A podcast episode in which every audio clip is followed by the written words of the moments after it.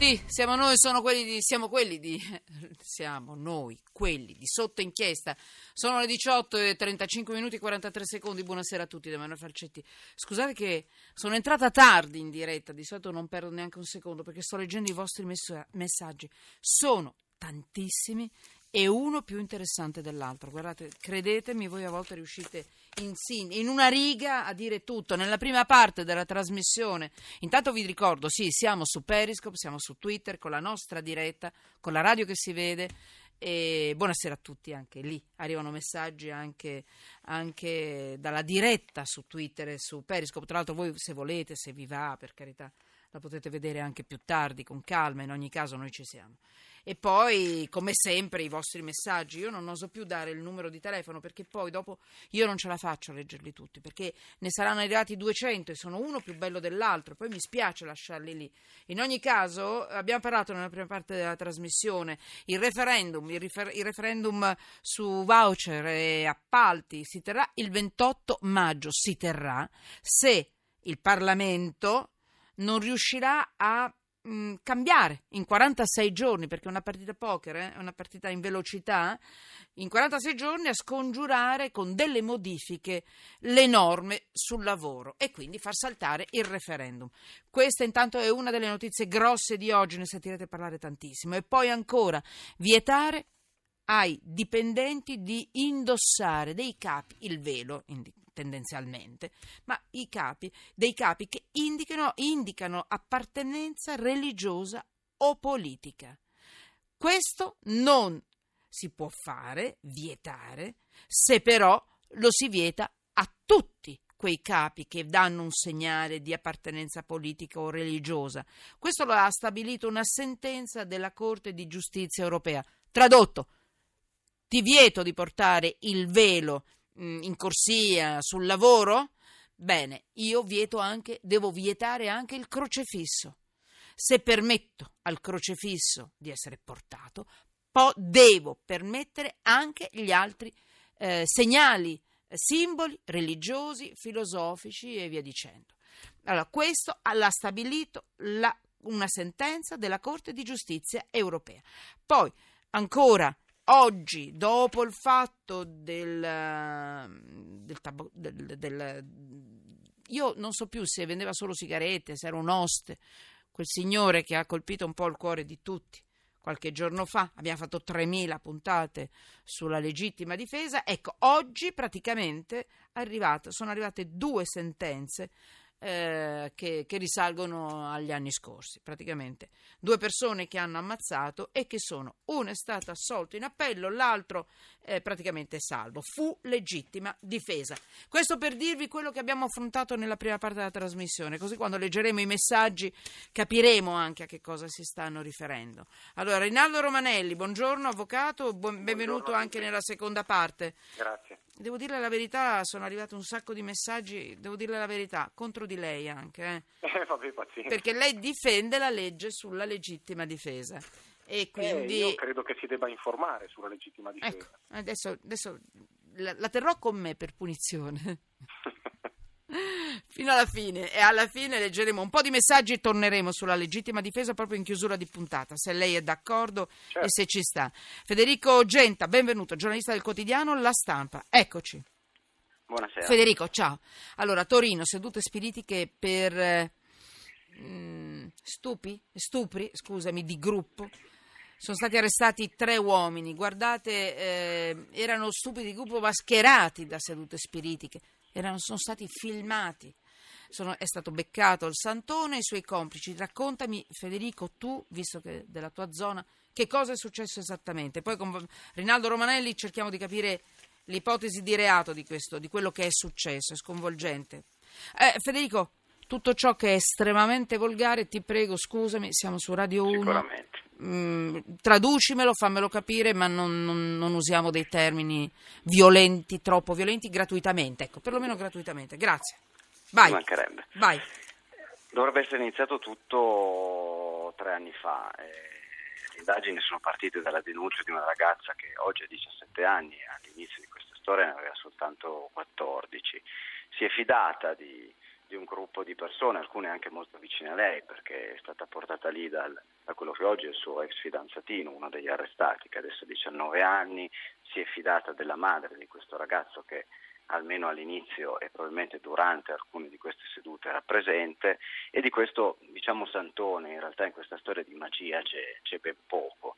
Eh, è stato detto, è stata convinta del fatto che fosse soggetta a diverse negatività e che doveva sottoporsi a dei trattamenti curativi che l'avrebbero, che l'avrebbero guarita. In realtà è stata vittima di diversi episodi di, di abuso, dei veri e propri stupri, eh, durante i quali più delle volte era sedata, probabilmente non tanto con sostanze stupefacenti ma eh, con dei narcotizzanti, eh, fino a quando poi col passare del tempo ha realizzato quello che le stava realmente succedendo.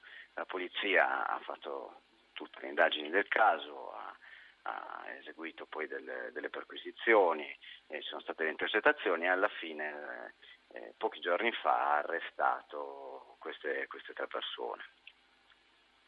Direi che perfetto. Guardate, la notizia è molto violenta, molto volgare anche, poi per carità ognuno ritiene volgare quello che vuole, però insomma molto, c'è di mezzo una minorenne anche, anche per questo bisogna stare un po' attenti. E, ehm, quindi grazie, grazie. Resta con me Federico, eh? Resta con me. Puoi entrare quando vuoi nell'argomento. Rinaldo Romanelli, a questo punto sì. le ipotesi di un reato di questo genere, questo mondo dell'occulto in Italia, il suo volume d'affari che attira moltissimo, ma in questo caso è stato solo uno specchietto per le allodole per, per fare mm, cose da maniaci nei confronti di una minorenne, perché insomma... Eh, eh, avvocato, finisco qua, dica lei a questo punto. Le ipotesi allora, di reato, c'è, mi dica. Allora, la, il tema, quello della violenza sessuale, la violenza sessuale è un delitto contro la libertà della persona, perché il tema fondamentale è la libertà di autodeterminare, cioè ovviamente siamo in un campo nel quale dove c'è il consenso eh, si possono fare determinate cose, dove, o meglio uno può fare tutto quello che vuole, dove non c'è no. Quindi il punto delicato di questa vicenda, ma in generale di, di, di, diciamo, di quelle aree grigie della violenza sessuale che non sono quella fatta con la, con la cruda violenza fisica che è, è, evidente, è quello di comprendere se effettivamente c'è stata una, una minaccia, una coercizione o meno della, della volontà. Per quello che riguarda l'età della, della, della minorenne, eh, se, se, è minore degli anni 18 e questa, questi atti hanno comportato particolari conseguenze, è prevista un'aggravante specifica. Ma una volta che ha compiuto i 14 anni, eh, se si determina liberamente, una persona può avere rapporti sessuali con chi ritiene. Mi limite d'età sono i 14 eh. anni, nel senso che sotto eh, non è possibile, nel senso che anche se c'è il consenso, il maggiorenne che ha rapporti con, la 14, con l'infra 14enne commette comunque reato. Eh. Sopra il 14enne può determinare. Allora, liberamente. Federico, dimmi se sbaglio, però, per carità, magari non in questo sì. caso. Che libero arbitrio può avere una persona maggiorenne e diciamo anche minorenne, quattordicenne, giustamente con le eh, differenziazioni che ha fatto lei. Che libero arbitrio c'è se mi dicono che eh, io, se mi delineano una situazione da occultismo, mondo dell'occulto, anche per certi versi affascinanti in alcuni casi.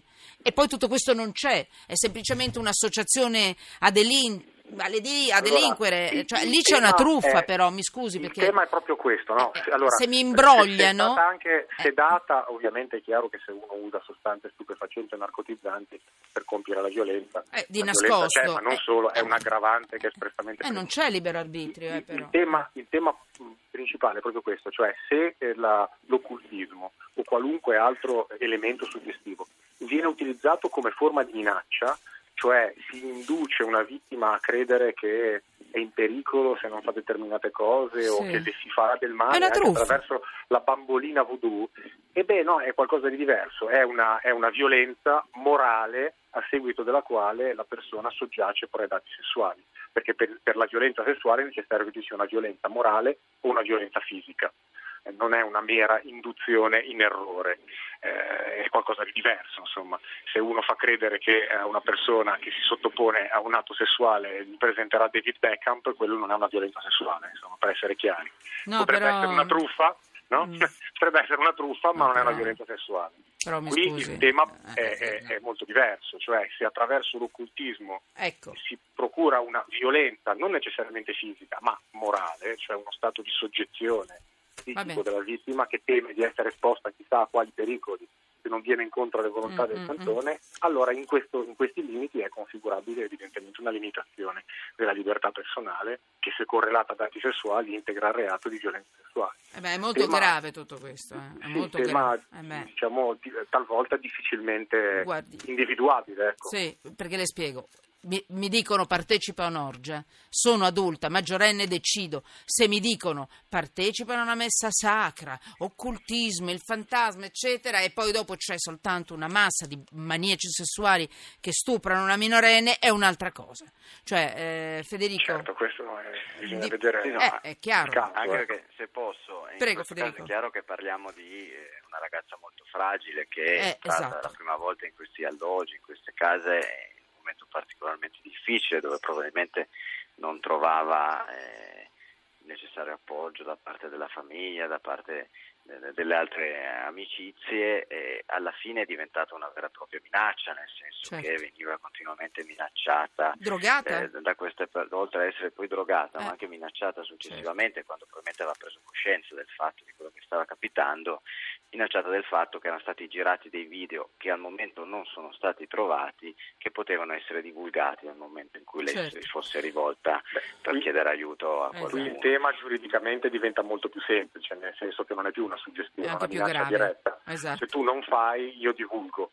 E diciamo che se questo è, se questo dovesse essere provato, è chiaro che È molto grave. è molto semplice. Allora, io- dalle indagini mh, risultano almeno una ventina le donne non minorenni che comunque sarebbero eh, entrate in contatto con queste persone. Adesso resta appunto da capire se queste persone erano consenzienti a Appunto. tutto quello Vabbè, che veniva vedremo. fatto oppure Vabbè. no. Allora, Federico, grazie, eh, grazie per la tua mh, piccola grande inchiesta, nel senso che è anche attualità, anche cronaca, grazie.